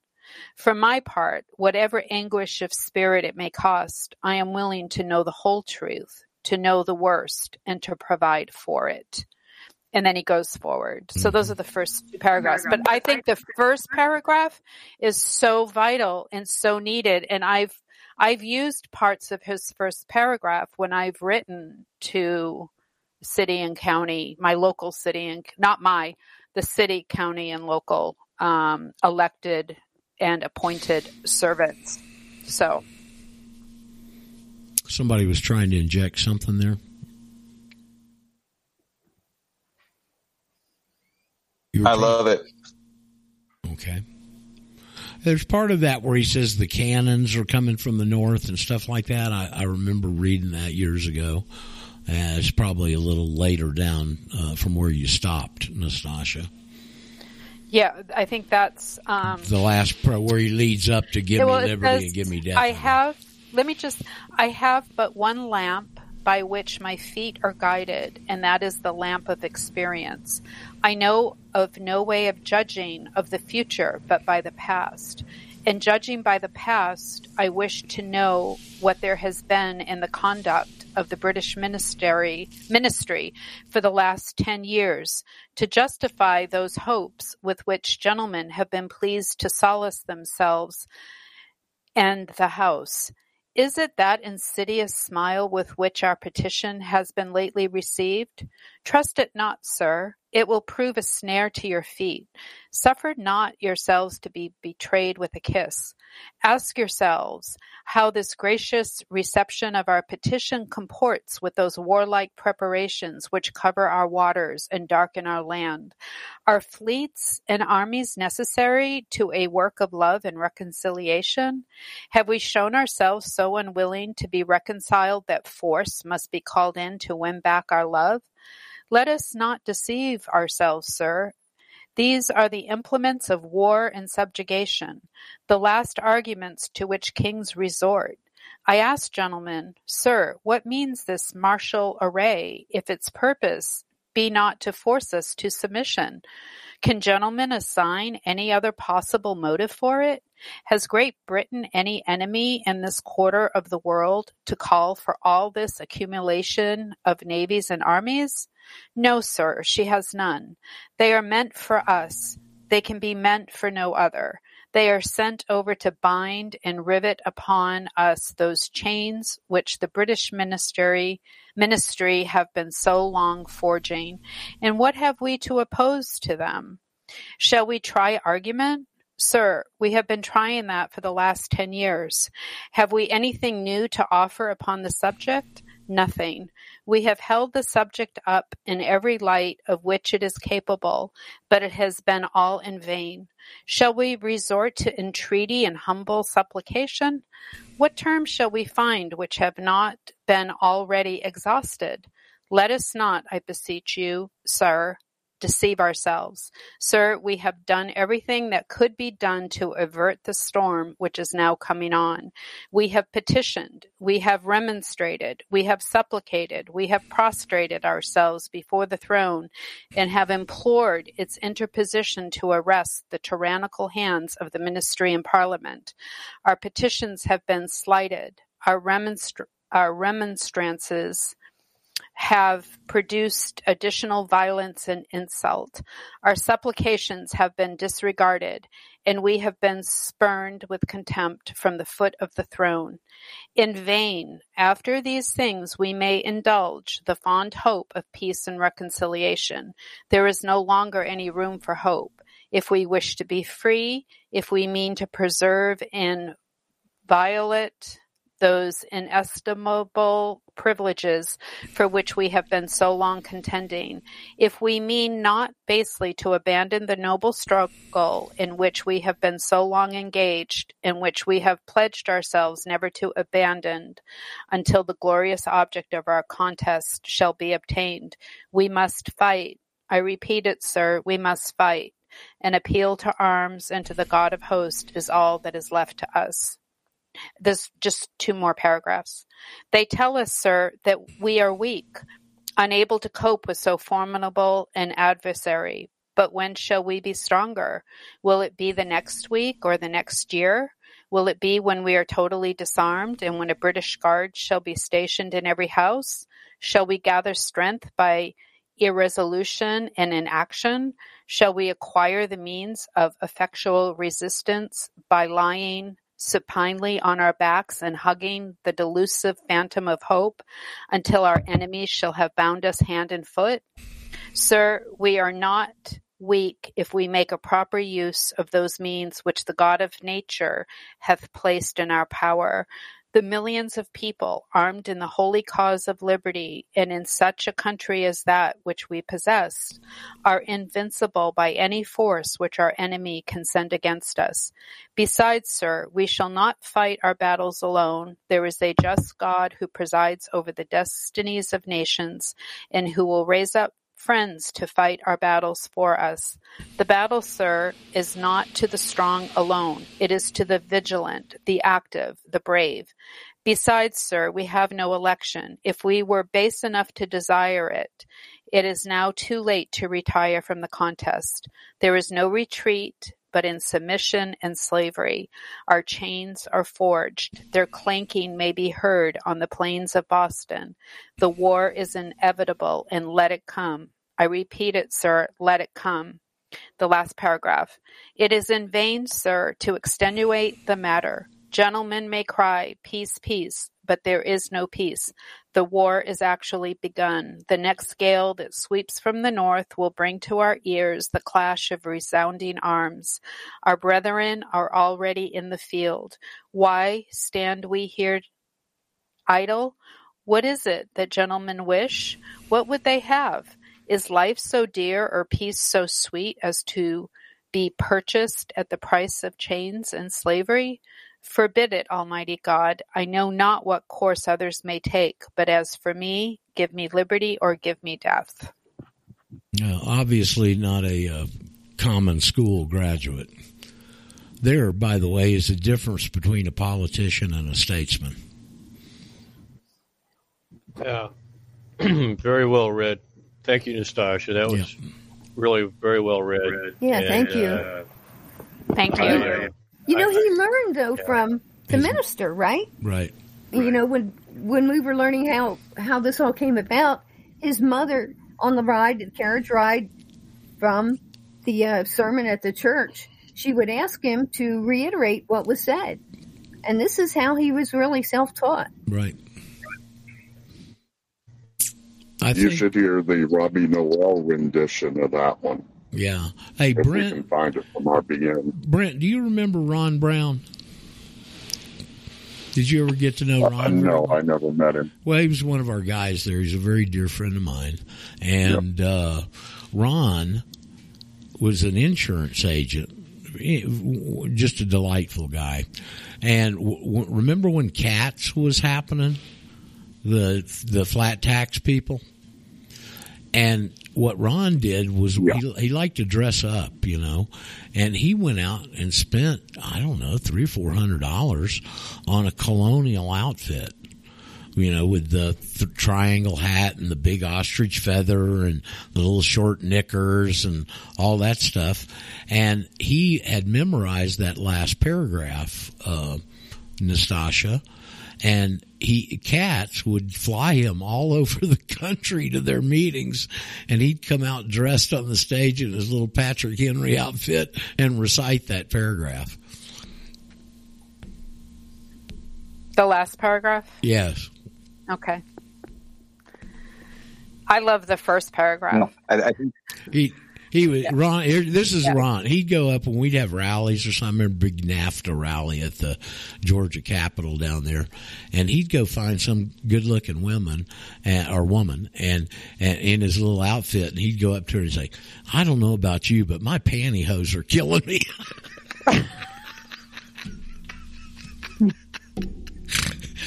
He was Ron Brown was the life of every party he ever went to. Okay.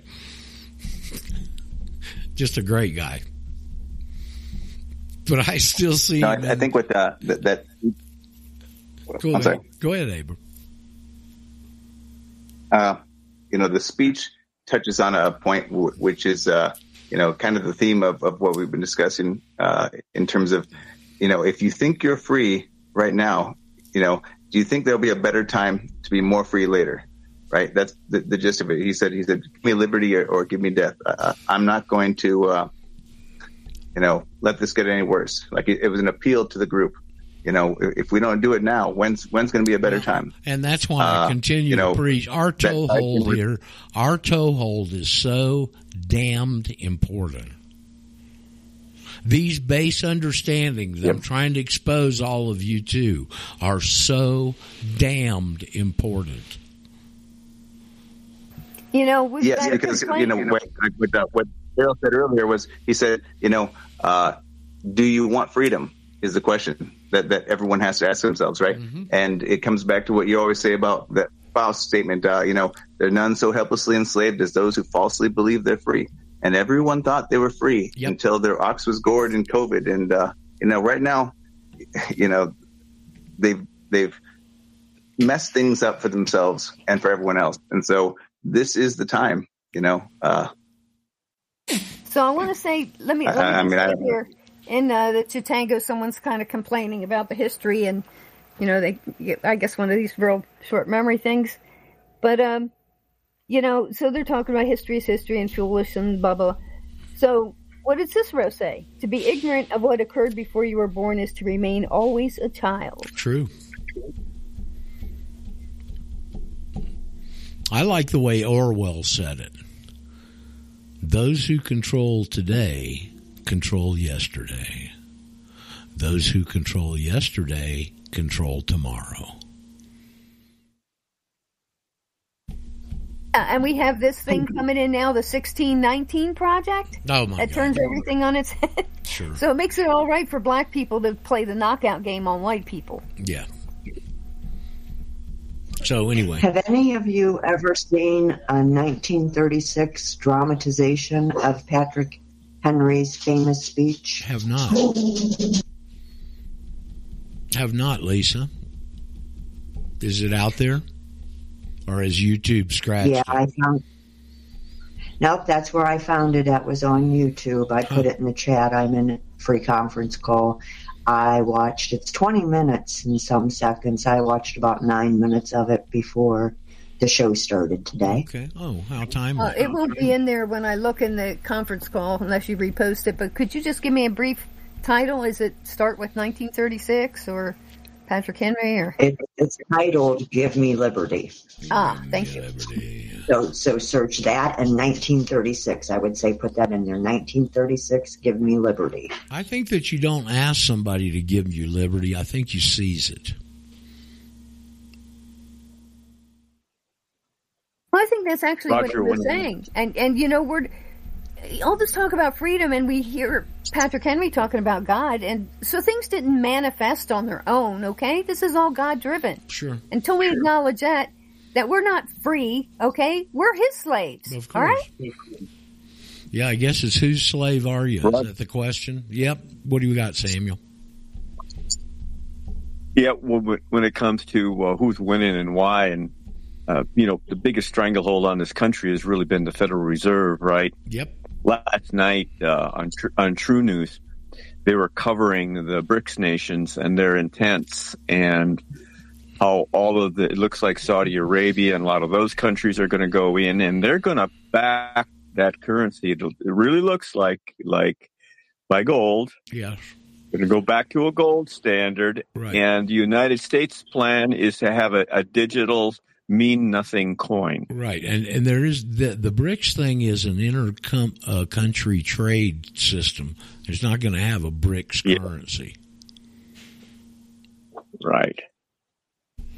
Well, they're they're hey, saying that gold is going to be backing whatever those commodity sets are from the different countries that they're going to work. You could still go in and cash this these commodities in for a standard gold back, whatever it's going to be. Well, I can tell you what it's going to be is yuan. It's already happening. In, uh, it's China. already in Argentina. The scarcity of dollars down there. I heard this on a Greg Reese report.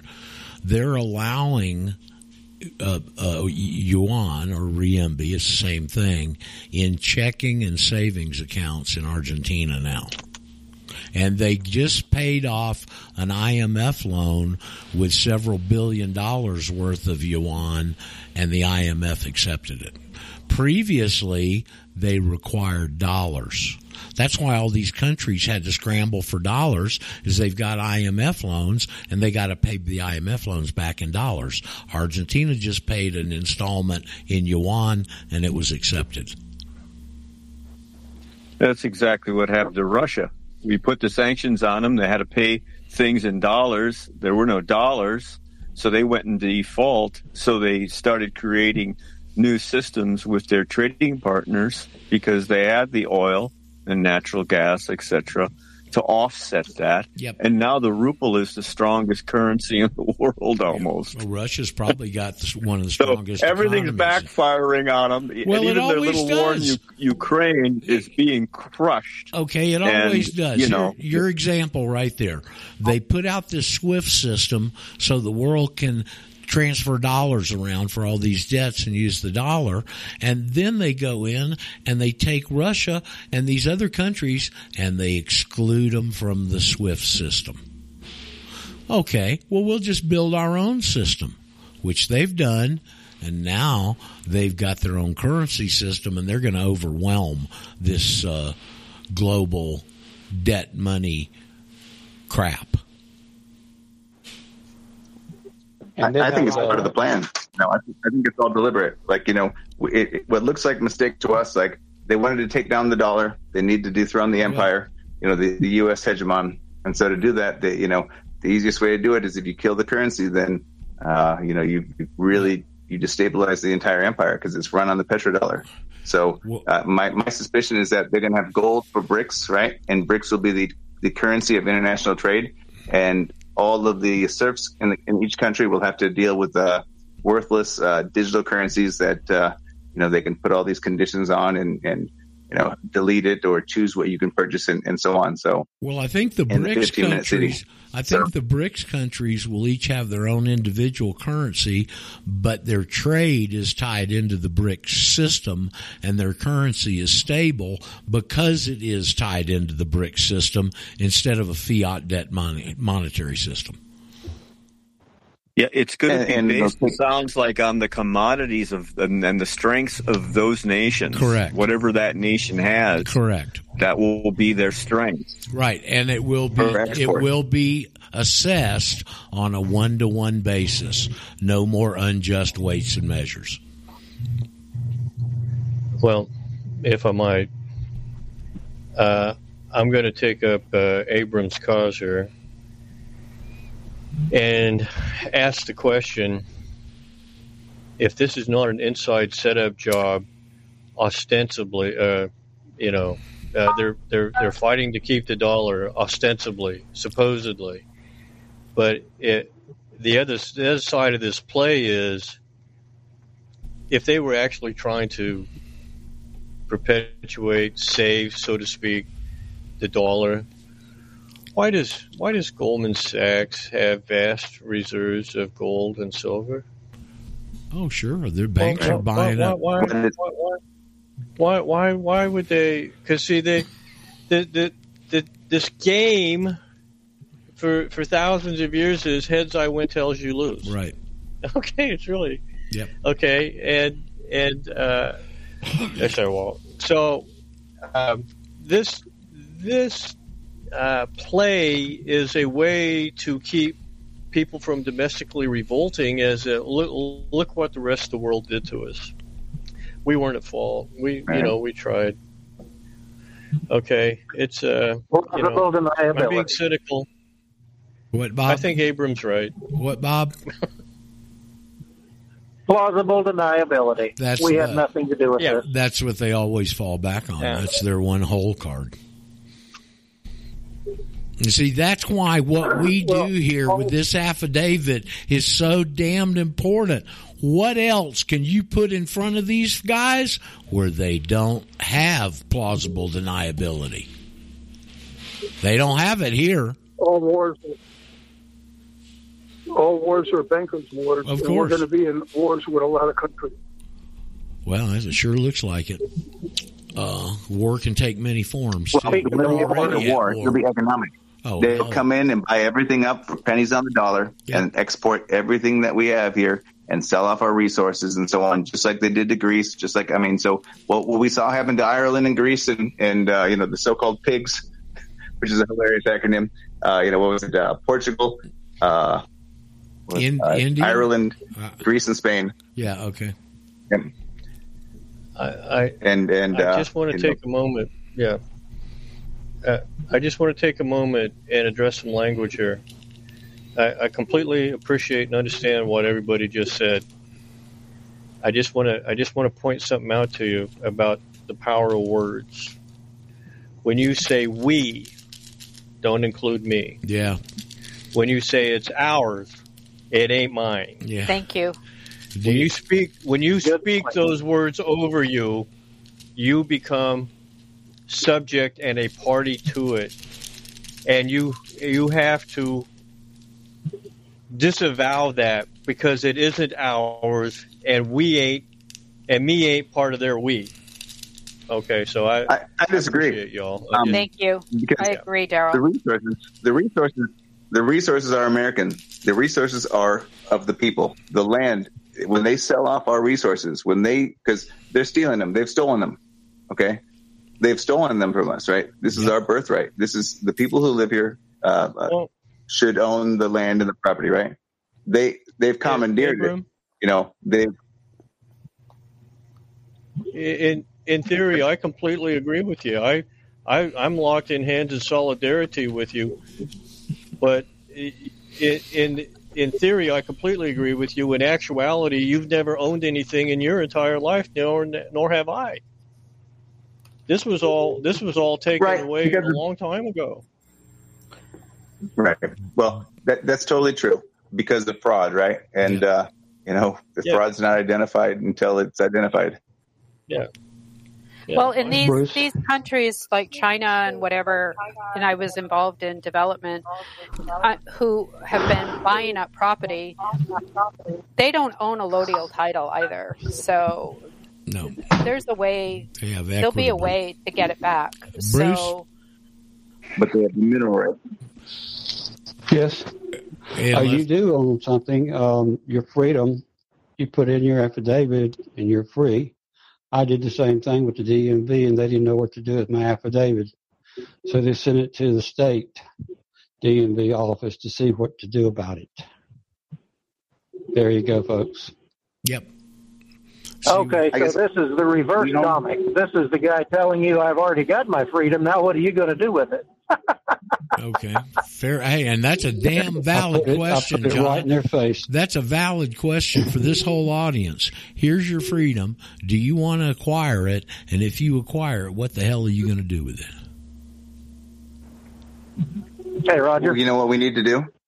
Is we have to take back the commons, because the commons belongs to us.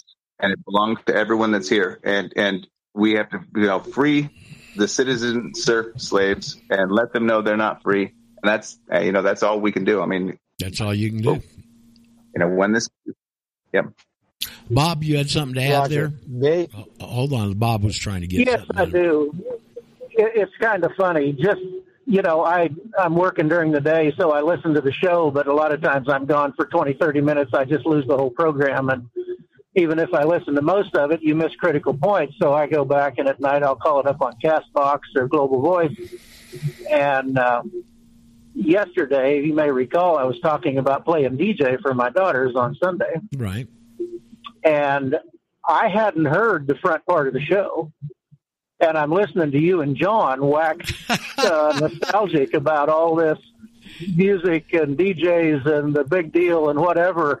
And I'm just like, holy mackerel! Yeah. I had no idea that it all preceded oh, what I said. And funny, uh, in my case, the big deal was Coma, Coma, Coma, uh, yeah. K O M A, Oklahoma yeah. City. That's I'm sure right. Joe can relate. I used to listen. That to was that after dark. It yep. would after dark. It would come up on fifteen twenty to where I could hear it. Yep. Uh, you know, before dark, you couldn't get it. Correct. And just two notches down the dial was K S T P out of Saint Paul. Same thing. Anyway, so we uh, were were having fun with it yesterday, and I, I had no idea that you guys had been on a a, a music kick for twenty minutes earlier in the show. That was just kind of funny. Yeah, that's but you know, talking about owning it and being ours and not, and as Daryl pointed out, not mine. Um, we after we watched They Live, we got to talking about, you know, the whole deception and how deep it goes and this and that. And they, my two daughters, were trying to understand the war in Ukraine.